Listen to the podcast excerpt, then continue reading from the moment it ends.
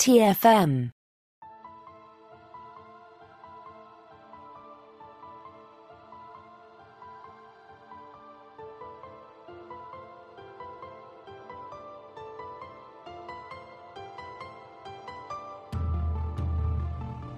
Welcome, Boomers, to another episode of Warp 5, our dedicated Star Trek Enterprise podcast. I'm Christopher Jones, and with me, as he always is, ready to boldly go, his shirt says today, is my esteemed co host, Matthew Rushing. And Matthew, I've got great news for you.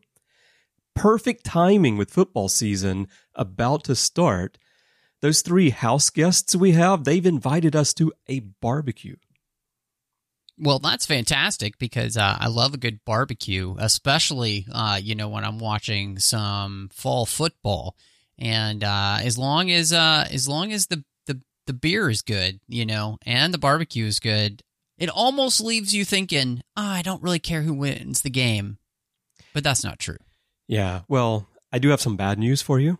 Okay. One, the barbecue is taking place in a closed space so there might be a bit of smoke. And also, Hmm. Captain Archer's iPad, he only has water polo on it. So we're going to have to watch water polo. I hope that doesn't Mm. bring the excitement level down too much for you.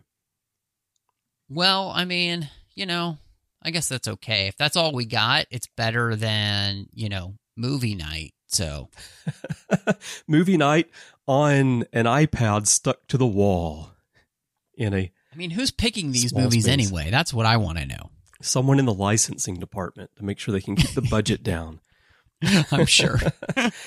Yes, everyone. Today we are going to visit the Catwalk, the 12th episode of season two of Star Trek Enterprise, as we continue our 20th anniversary rewatch. Here's a quick rundown of the episode. What looks to be an exciting field trip to a life filled planet is cut short before it begins when the Enterprise encounters a ship carrying three aliens with an urgent request. A neutronic storm is about to sweep through the system, and they'll die if they don't get out of the area right away. Or so they say. Escape means going to Warp 7, only the Enterprise tops out at Warp 5. What to do? Bunk up in the warp nacelles, of course. The shielding should be enough to keep everyone safe from the radiation for eight days, Phlox agrees. Plus, it's a great place for a barbecue. But as Mother always said, don't leave the front door unlocked and don't leave your starship unattended, because you never know who might come in while you're away. The Enterprise gets surprise visitors amidst a terrible storm, and a race ensues to take back the ship before the crew gets fried. And it all happens in spacesuits. How exciting does that sound, Matthew? Well, it is it is definitely exciting. Uh, I mean, I love a good spacesuit adventure, and so, but uh, yeah, you know, I think this is an episode which um, is is really interesting because you know you mentioned this even before recording, and and and there seems to be this bag of tropes that Star Trek has used before to create this specific episode. You've got a space storm and aliens that could possibly take over the ship. You've got aliens who may or may not be telling us the truth. You've got people learning about us through digging through our logs. And And don't then, forget you know, the you've got- classic aliens who are chasing their own people who are wanted Yes, for a crime yes. or, in this Or case, supposed desertion. crime. Yeah, something. Yeah. Right. So, especially since we don't really know who we're supposed to trust in all of this. So, you know, I, I think it's it's really interesting that that you had said that because I honestly watching the episode, I've never even thought about it in that way, which is maybe strange. And I think to me it's because what they do with these tropes is create something that we haven't really seen, which is they're utilizing the fact that this is the first, you know, time and space like this, this is the first Warp 5 ship, and all of that to create a story that you couldn't actually do really in one of the other series. At Mhm. least the way it's written here wouldn't make sense at all. And so uh, I I feel like they created a really nice why for all of those things to happen. Um, and it to me, it's still an episode that I feel like really does hold up, even though a lot of this feels familiar if you if you think about it, you know, for more than a few minutes. Right, right. Yeah, they the neutronic storm itself has been used before or mentioned before Mhm. anyway, a couple times in Voyager.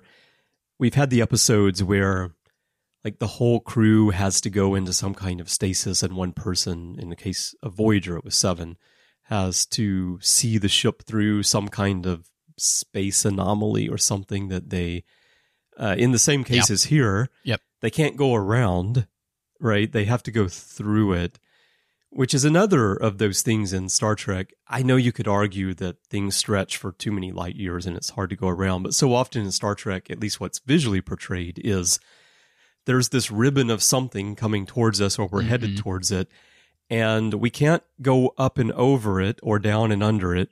We've got to fly straight through it, right? And so they carried Mhm. that through right here.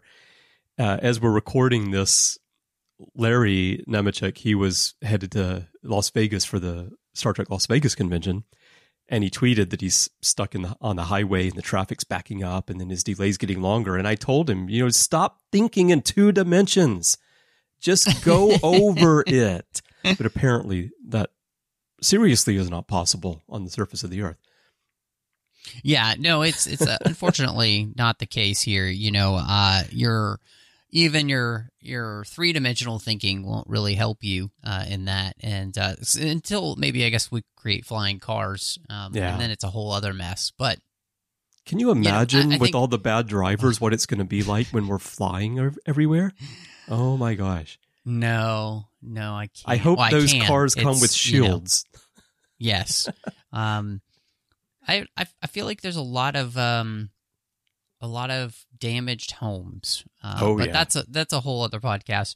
Uh, you know, I I think that's our that's our new HGTV podcast we're going to do together. Damaged homes.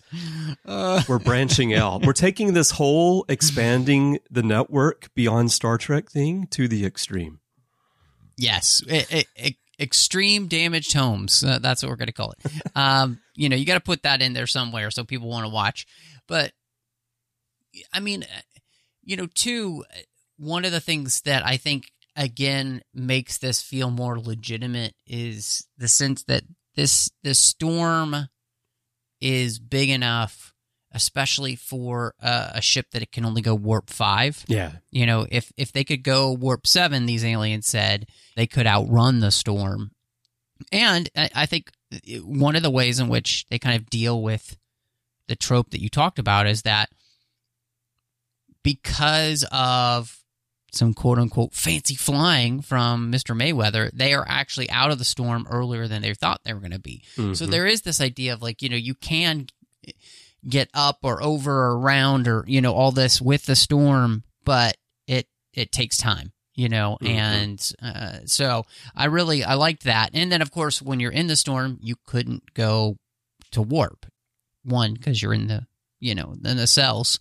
So that that puts a damper on that really, uh, unless you, you know, want deep fried crew oh, for man. dinner. Uh, Is that but, on the uh, menu at Bubba Gump Shrimp Company? I was just there last weekend. I don't think so. I, I, don't think so. I I, don't know. it. You'd have to go to Sisko's Creole Kitchen, uh, you know, and uh, see if that's what they're serving up. Well, you Um, know what? That actually, I hear that deep fried crew is extra delicious with some Ketracel white hot sauce on it.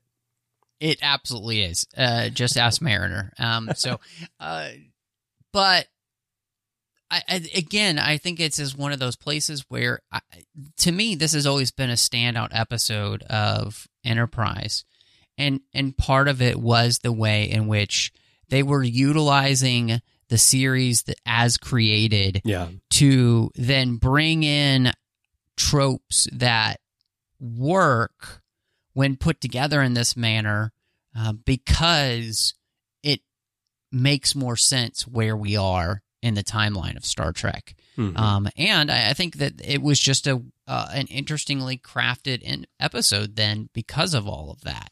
Right. Well, the radiation threat is a key part of that, right? And it's said that the way the story came about is Mike Sussman read an article about how astronauts going to Mars would have to deal with a lot of radiation. And then he thought, well, you know, the Enterprise crew, they probably have to deal with this as well because this is not the Enterprise D. And even the Enterprise D, you have to deal with radiation threats sometimes, Mhm. right? It's not like the future starships are are purely safe from this kind of stuff, but a ship like the Enterprise probably would have a lot of the same risks that our current spacecraft technology has. It be, would be better, but Mhm. uh, it's still going to uh, not be able to withstand something like this storm. And so the idea, and we've seen this in other space films, right? The idea that the crew needs to take shelter in a certain part of the ship that's more heavily shielded to get through uh, solar f- uh, burst from the sun, a solar flare, radiation burst, or something. So that made a lot of sense. And the way they sprinkled the episode with dialogue about how the Vulcans had encountered a, a storm like this. Travis mentioned that they had encountered a storm not as bad as this one, but they had to be down there for what, six weeks hiding from the storm. I thought that they presented this in a realistic way that, yeah, these things happen in space. They're not all over the place, but you're going to encounter them from time to time. And if you're in these early days of space travel, you're going to have to figure out how to cope with them. And this was the first experience that humans had with anything like this. And then they have to use their ingenuity to figure out how to try to make it through. And also, T'Pol, we talk about her growing understanding of humans. She knew not to tell them that that Vulcan ship had been completely lost because it might lessen their spirits or their motivation. She kind of knew how to encourage them to find a solution. Yeah, I definitely uh, think that's a that's a really key point um, because it makes me wonder. Then you know, because of this moment, do future starships that are built, you know, have more of that type of uh, shielding component Mm-hmm. on larger portions of the ship? Does it is it the whole ship that we're gonna to do that to, or do we have specific compartments like maybe the shuttle bay or something like that that we, you know, use this lining material for, so that if this happens, you have the opportunity then to have a larger area that would be more comfortable for the crew Mhm. if this kind of thing happens. So you know, you, it's kind of something that I wish you, you might have been revisited in the future with Enterprise. But Mhm. just alone, like you said, this is a great question that kind of comes from actual things that happen now that you just kind of extrapolate then and, and so you know thinking about those type of things i mean i was just thinking about growing up in the in the tornado alley Yeah. in the United States, um, this is a big thing where people would legitimately have storm shelters, right? Mhm. And you only see those in specific areas of the country uh, because of the type of storms that come, where you know you have massive uh, twisters you get. That the only way to really stay safe is in a storm shelter that's underground. You know, this Yeah. is kind of that whole idea. So I I love that Enterprise is playing with this idea because again, where you are in the timeline, where it's easy to create the situation where, yeah, we're just not advanced enough to have really done this, you know, um, to, to even really have necessarily thought about this until we are smack dab in the middle of it. Yeah. I have an idea. You notice how nacelles tend to get a bit larger as starship development progresses in Star Trek. Maybe someone decided that instead of putting extra shielding in other areas, let's just make the catwalks a little bit larger. And then, because I live in Tokyo, I came up with this idea. Let's line the walls of the catwalk with little capsule hotel pods so people can can just slide in there like we would in Tokyo in a capsule hotel. And and those pods have extra radiation Hey. shielding. All I'm thinking of is that's why the JJ verse. Uh, That's what I'm know, thinking Killer of, yeah. Timeline nacelles are so big. you That's know, why the like big bulge is there. outrageously huge. Yeah, yeah, exactly. Oh, It's a capsule Please don't get me started on how stupid those are. oh my gosh. It's a Well- capsule hotel for radiation storms. Yeah. Yeah, you know, you you had also brought up, you know, this this is about the early days of space travel, and and this whole thing, I think, is just. I mean, Mike Sussman reading that article and then bringing that to Enterprise is, I think, just a perfect example of a lot of the type of stories that Enterprise can do that you can't do in other series. Mhm. And this is a, a story. Yes, I mean, you know, I know we've done this kind of like in Voyager with that episode where Seven's kind of by herself that whole episode and everything. But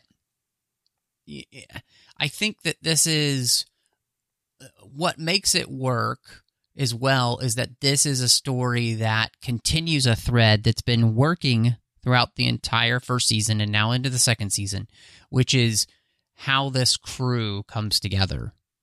And part of this episode is when you're that close together, you know, in, in many ways, uh, this episode has more relevance now. I mean, you know, so many of us spent 2020 and 2021 in close confines with people much more than we have in the rest of our lives. Mhm. Uh, and, you know, you start to get on each other's nerves. You know, you, you, you uh, things, uh, tempers start to flare and nerves begin to fray. And the whole, that, that's what part of this episode is about, you know, is, is dealing with the super close quarters and, is it going to bring the crew together or is it going to kind of create ripples? And Mhm. so to me, that's a great thing to kind of put this crew through Mhm. at this point to see, okay, can, the, can, can they withstand the pressure? Yeah. I think that for that element of the episode to work as well for me, I have to really remember how long they are in the catwalk because the compressed mm-hmm. nature of the story, because we have 44 minutes to tell the story, it feels like Malcolm and Trip in particular become snappy with each other much more quickly than I would expect them to as people Sure. who are senior officers on the ship, who are trained as Starfleet officers, who are otherwise friends, and so forth. But if you remember how much time is actually passing for them, you know, maybe, and I don't remember Mhm. exactly at that point in the episode how much time had passed. I don't It's even know almost if like a week.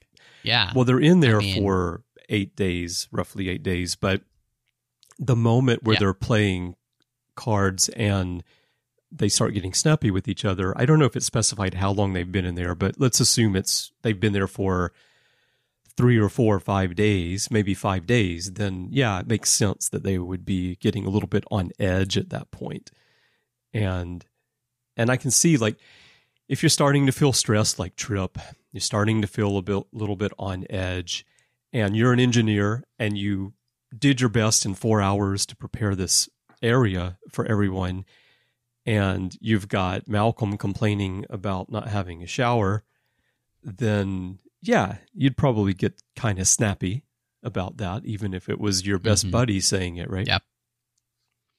Yeah, well, and I mean, there's uh, part of that too. Is is you know you whole you deal with the whole thing that what is it? You know, you're only three meals away from total annihilation or whatever. I think the, Mhm. the phrase goes something like that. Bad paraphrase, but you know, you're you're kind of getting to that point here where it's it's the same food all the time, you know, uh, and you're you're losing a lot of the creature comforts like being able to take a shower, be Hmm. clean, you know, all of that kind of stuff. There's no space, you know, all of that stuff begins to get on your nerves and it again, you you create that situation where okay, is the crew going to find a way to come together or are they going to find a way to just kind of tear each other apart? And I think what this episode does is it allows them to ride the wave together you know like there's going to be some highs and there's going to be some lows in this but they they kind of find a way to i think come closer together and and one of the things is you know the very end of the episode where T'Pol is watching the movie with the crew because she's Mhm. got nothing else to do and you know she's following the story where they aren't necessarily um and then Trip invites her to to come to movie night, you know, and he would love to see her there. And so Mhm. you get this whole moment of it's a character moment between them, but it's a growth moment for T'Pol herself, where she kind of, I think, the, the way Jolene plays it is so perfect because she kind of stops and then she gets that look on her face like, I might actually enjoy going to movie night, mm-hmm. you know? And a, a thing that she probably thought she would never be interested in. Right. You know, but now that she's experienced the experience, it is something that speaks to her. And so I just think th- those are the little moments that happen all throughout this episode with these these characters that I think make this uh, a, a story that is fun not only to watch obviously the first time, but it's a fun episode to just kind of pop in and rewatch because of these things that happen. Mm-hmm. Maybe she's thinking, I want to go so I can observe the humans and see how long it takes them to figure out the plot that's so obvious. And why why can't exactly. they see it? What's happening? Isn't it isn't it like that though? I mean, have you ever watched a movie with somebody who just like Yeah. They're asking you questions the whole time and you're like, Are you paying attention at all? Yeah. Yeah. I I, I did that uh, watching this episode to prepare for this podcast, in fact. Yeah. and I, I finally said, I'm not going to answer your questions during the episode. Just watch and you'll find out. but um, but movie night plays into another element of this story, which is great, which is bringing the crew together, and that's something that Archer tells T'Pol is a positive about the situation is that it is bringing the crew together. It's something you can do on the NX-01 because the crew is so small compared with the ships that we get later, particularly when we get into like TNG and the Enterprise D. But here, you do have a small crew. Everybody knows each other and bringing them all into a space like this gives them an opportunity to bond in a difficult situation.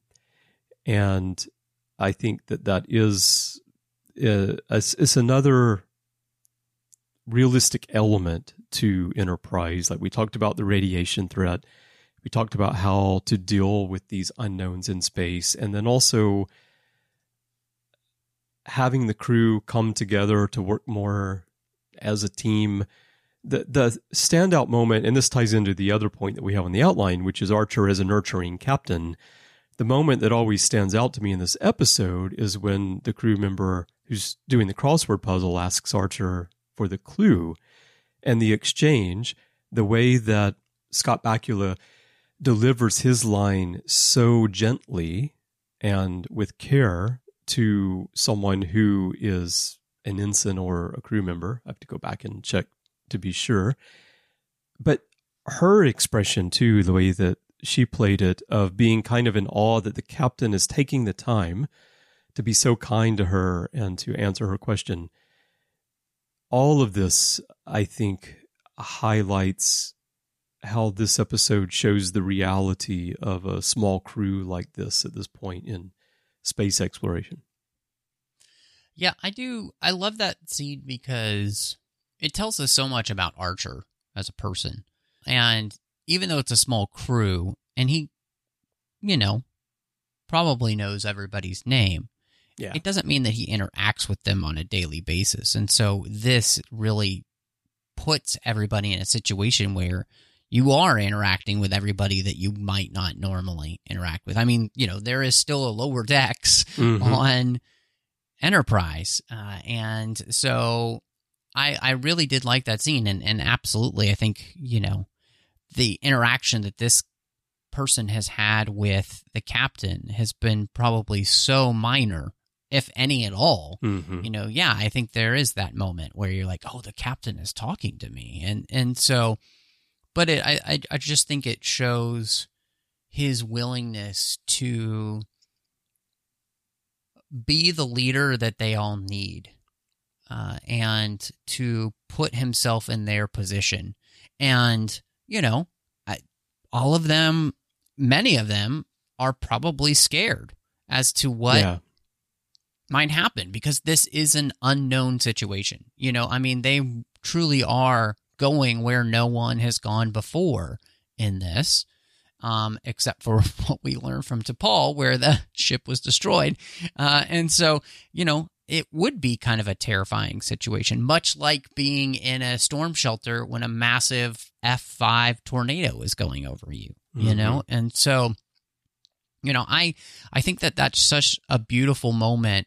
Um, at the same time, you know, you also get the the moment where Archer is slightly annoyed at T'Pol, and T'Pol Yeah. is slightly annoyed at him, and and so you kind of even see that, you know, where it's like, but their realness with each other leads to them having an interesting conversation, you Yeah. know, and and so, I, I it's it's all of these little nuances that took all of the things that we mentioned at the beginning where yeah you could call that a trope but how you package it and then how you deliver it as an actor makes all the difference Mhm. and, Yeah. and so to me this is one of those places where i think the crew and the cast really shine through because the little moments you get with like hoshi in the episode with the captain the little moments um, that you have with like travis and him kind of reacting to the way in which the captain praises him to everybody Giant on the grin. you know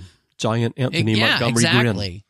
Yep. Yep. So I think all of that stuff speaks volumes for a script that, in the hands of a lesser cast, or, or even maybe even just a lesser writer here, I think would have, uh, Mhm. you know, been really different.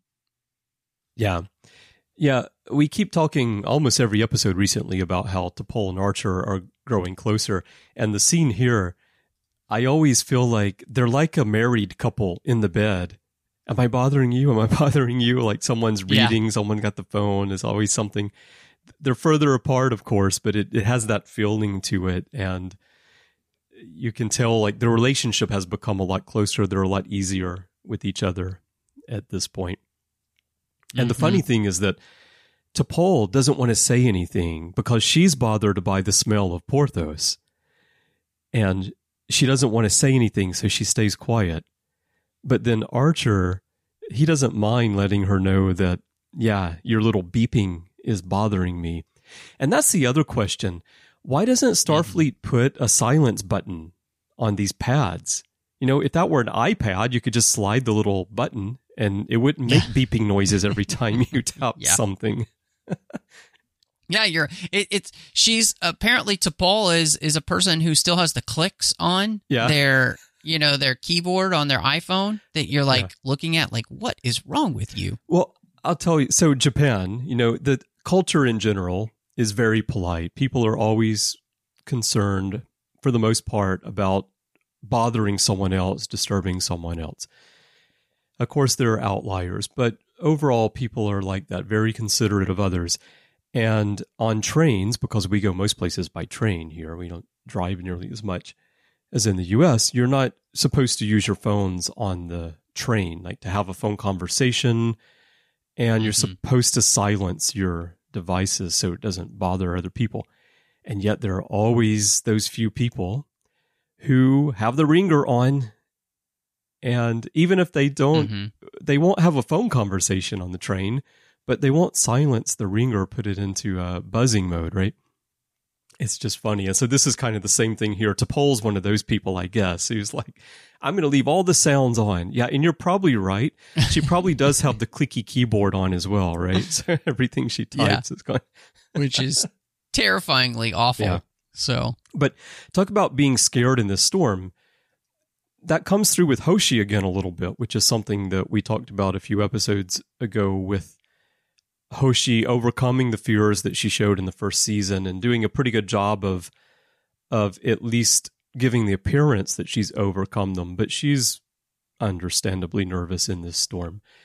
And it Mhm. reminded me of I used to live in Reno, and in Reno, even if it's not at ground level snowing, uh, as you come in over the Sierra Nevadas, uh, it's often snowing up at high altitude, and the and Reno is in a, a valley just right. It's like a straight dive off of the mountains, and the airport you have to descend very quickly to land at the airport in Reno. And I remember I used to come back from business trips and such, and I would be coming in, and the plane. We're, we're descending through a snowstorm, quickly descending, and the plane is just shaking and shaking and shaking. And you feel like, ah, are we going to actually land? Because then you come down the runway and they have to stop quickly as well. So they're slamming on the brakes. It's the scariest airport I've ever had to land in. But anyway, being in a storm like this and thinking about memories of something like that, I can totally put myself into the shoes of of these people who were mm-hmm. stuck in this small space. They can't move on their own very much and feeling uncertain. Yeah, I mean, uh, it's. I think the other thing that makes this work is that the production design is phenomenal for the catwalk. And so I, I think that was something that and, and the shot selection of you know making things feel claustrophobic by the way that you're shooting uh, the scenes which is really well done and mm-hmm. so I, I think that's one of the things that really helps bring you into the episode uh, which is you know uh, that's a really important choice like uh, you know you need to you you need to be doing those things to to bring everything together. So it's the writing and the acting and then how you shoot this type of episode that really sets it apart or it can make it feel like eh. And I think mm-hmm. this one transcends that, right? Because of the choices that they make on every single level that raises this from just being an okay episode to an episode that I would say is pretty great. Yeah, yeah, I agree. And in that cramped space. I like there's a little bit, you know, there humorous moments in here to kind of lighten the, the mood a little bit. And one of them is the barbecue that the three aliens yeah, have. Yeah. Which is it's funny, but it also reminds me that you do have people like that. I remember my first year in university at the University of Alabama. I lived in this dorm, a 13 story dorm. It was famous for having false fire alarms, but sometimes they were legitimate because one time these guys you're from the south, so you know exactly what I'm talking about. You know those smokers with the dome on top, and you like oh yeah slow cook the meat with mm-hmm. hickory chips, you know, for like oh, ten yeah. hours. It's amazing. Well, some guys in my building decided to use one in their living room and they were smoking meat in their living room and there's smoke pouring out from underneath the door the crack of the door to the room and of course the fire alarms go off and all. And i always think of that experience when i watch this episode and these aliens are doing the barbecue in the catwalk. Ah oh, but great sausage you know so. All right. So last thing to cover before we wrap up here i find it interesting that we've spent half an hour talking about this episode, and we have never mentioned the aliens that come aboard the ship and that take over the ship and the firefight in the kitchen to get the ship back and all the the trips around the ship by trip in the spacesuit and so forth. And that's what drives the story, but it really is just there to give us all the other elements, don't you think? No, I, I, I do agree with you on that. And, uh, you know, I, I, think one of the things that uh, if, if you wanted to make this episode, like say, I think the perfect episode, I think one thing that you do is it would be nice if you just have it a little bit longer so you could mm-hmm. tweak some of that stuff where you really learn who these aliens are um, on both sides, right? The ones that were harboring unintentionally and then the ones that are after them because you know it it does uh, you, you get the feeling like you know they're this militia so that they are probably you know extra military organization on their planet possibly mm-hmm. and all this stuff. So you get all of these feelings about them that just come from the words that are used to describe them um, and then of course the actions that they're taking. But it does leave you desiring more i think um, and so, you know, I, I think if anything, that's just one place where this episode could have benefited from, say, how we do streaming now, where, you know, an episode can be five minutes longer to allow for that kind of um, yeah, storytelling possibility. Mm. Uh, you know, I think they absolutely do kind of the best job you can with the time that they're given because of this type of episode and what it is and everything. But I do think, you know, yeah, oh, this, you could absolutely, it could be 10 minutes longer and you just be like, "Oh, that's that's great," you know? So Mhm. Yeah. Yeah, I think it's fine for me the way it is because I really feel the point in the episode is everything that we discussed today. mhm. yeah. And yeah. Oh yeah. These aliens are just here to put the crew in that situation. But I can Mhm. also see some viewers watching it and feeling shortchanged by, or feeling like these aliens are too generic Yeah. in their Yeah. presentation. And, you know, when you're watching for a while, you're thinking, well, how can they be in the storm and they're fine and they're in this little ship and they Mhm. don't have any problems? And then there's just that one line about, oh, they're immune to the radiation. And then Right. that raises all kinds of questions too. Like, how did they develop immunity to radiation in a neutronic storm that's just floating through space? Right. So it's just kind of a quick way to, I think, in the writing to allow that aspect of the story to work, but it, it leaves you with Mhm. questions that, yeah, if you had five or Yep. 10 more minutes, maybe you could flesh that out in a way that felt more complete. Yeah. 100%. No, I 100% agree with you. So, All right. Well, what are your final thoughts and what's your rating for this one? I mean, I really like this episode. It's always been a personal favorite of mine. Uh, from when it first arrived, you know, when it first premiered, uh, and even till now, I just I think that it is a great episode of Enterprise. I think they do a really good job with it in a way that creates something that um, helps us to be able to really spend time with these characters and enjoy these characters know these characters more and that makes for a, a lot of fun in all honesty so i i really appreciate uh, absolutely what they do uh, in in the episode I, I think it really is fantastic and i i I don't really think that there's anything uh, other than what I mentioned about you know the fact that if you if you could have possibly made this episode a little bit longer, other than that, like I, I think that this episode is just kind of everything you want, uh, and so I I I think it's it's great. I love it, and I would give this episode four and a half out of five barbecues. All right. Sounds good. Yeah, I don't have a lot to add to what I've already said. I agree. It's a it's a great episode for the character development uh, for the crew instead of just a few characters at this point, and a great realistic presentation of where we are in the timeline. It's fun that we get to see Chef. It's the only time Yeah. we see Chef Yeah. on screen, in fact, and we, of course, only see him from the waist down. And I also love that there's a lot of Porthos in this one. He gets a lot of screen time. and hmm Yeah, He's one of my favorite parts of Enterprise. So I really love that. I'm going to give this one eight storage lockers converted into latrines, nice. Which sounds like a bad rating, but it's actually a good one because, you know, you never want to have to go look for a No, latrine. You do so- not. All right, everyone. We would love to hear your thoughts on the catwalk. There are many ways for you to share those with us. Of course, the best way is to go to Facebook and join the Babel Conference. That is our listeners group. It's a closed group, so if you're joining for the first time, please answer the questions and agree to the rules of the forum so that I can let you in. Let us know that you heard about it on Warp 5. And to find it, just type Babel, B A B E L, into the search field. It should come right up. If not, type the Babel Conference, the full name. And if you'd like to send us email, you can do that by going to our website, trek.fm slash contact.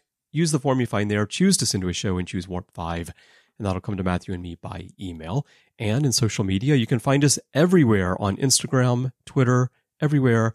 Our username is TrekFM, and we'd love to hear from you there. And if your podcast app of choice allows you to leave a rating or a review, we would love to get that from you as well. Let us know what you think about the show. Let others know about the show. Help them find our Enterprise rewatch. Now, Matthew, when you're not doing your little turn on the catwalk, you know what I mean, your little turn on the catwalk, where can people find you? Oh my gosh, Chris, I cannot believe you brought that up. But uh, you can find me all over social media under the name Matt Rushing02. Uh, of course, uh, Twitter, Instagram, Letterboxd, Vero, all of those types of places there online. You can find me. Uh, of course, you can also find me here on the network uh, doing a bunch of shows. Uh, one, we have an entire side of the network that's not devoted to Star Trek, and that is called the 602 Club. Uh, and yes, of course, we're thinking about adding, uh, you know, uh, disastrous makeovers from alien disasters, you know, or just flying cars. So damaged houses. HGTV exactly. this fall. Exactly. So, uh, but you can find us talking about all of those franchises that we love uh, that are outside of Star Trek. So, just hope that you will check that out. Of course, you can also find me doing Literary Treks about the books and the comics of Star Trek. Chris, you and I do the Orb, we talk about Star Trek Deep Space Nine. Then we're over on the Artificial Tango, talking about Star Trek Picard and Saddle Up talking about Star Trek Strange New Worlds. And then over on the Nerd Party Network, I do have a couple of shows. One is completed. I did that with Drea Kaufman, and we talked about every single chapter of the Harry Potter series, one chapter at a time. And then over on uh, that network, you'll also find me with John Mills talking about Star Wars each and every week on aggressive negotiations. Now, Chris, when you're not trying to find a shower, where can people find you? Yeah, I I'm really upset that Trip didn't think about that. I mean, what was what was he doing? I mean, four hours, plenty I, of time yeah. to put in a shower. Totally but, inappropriate. totally inappropriate. But you can find me elsewhere on the network. As you mentioned, you and I do a lot of shows together, so you can catch me on those. You can find me in many episodes of a lot of shows in the back catalog, including the early years of this show. And also, Larry Nemecek and I do the Ready Room from time to time, and we do have a new episode out recently, so check that out. And if you'd like to chat with me, you can find me on Twitter. My username is C Bryan Jones, letter C, and Bryan with a Y. That's my username everywhere on social media, but Twitter is where I'm most active, and I'd love to chat with you there. And if you would like to help us keep the network, everything that we've talked about, all these shows going, we could definitely use your help to find out how to get involved and support the network. Visit patreon.com slash trekfm. That's P-A-T-R-E-O-N dot com slash trekfm. And we send a huge thank you to everyone who's supporting us right now. We would not be here without you, seriously. So thank you so much for your help. Well, Matthew, I hope you've got your sunscreen ready because we may sweat a little bit next time as we talk about dawn. Well, Chris, you know, I'm always ready for a good suntan, so let's go.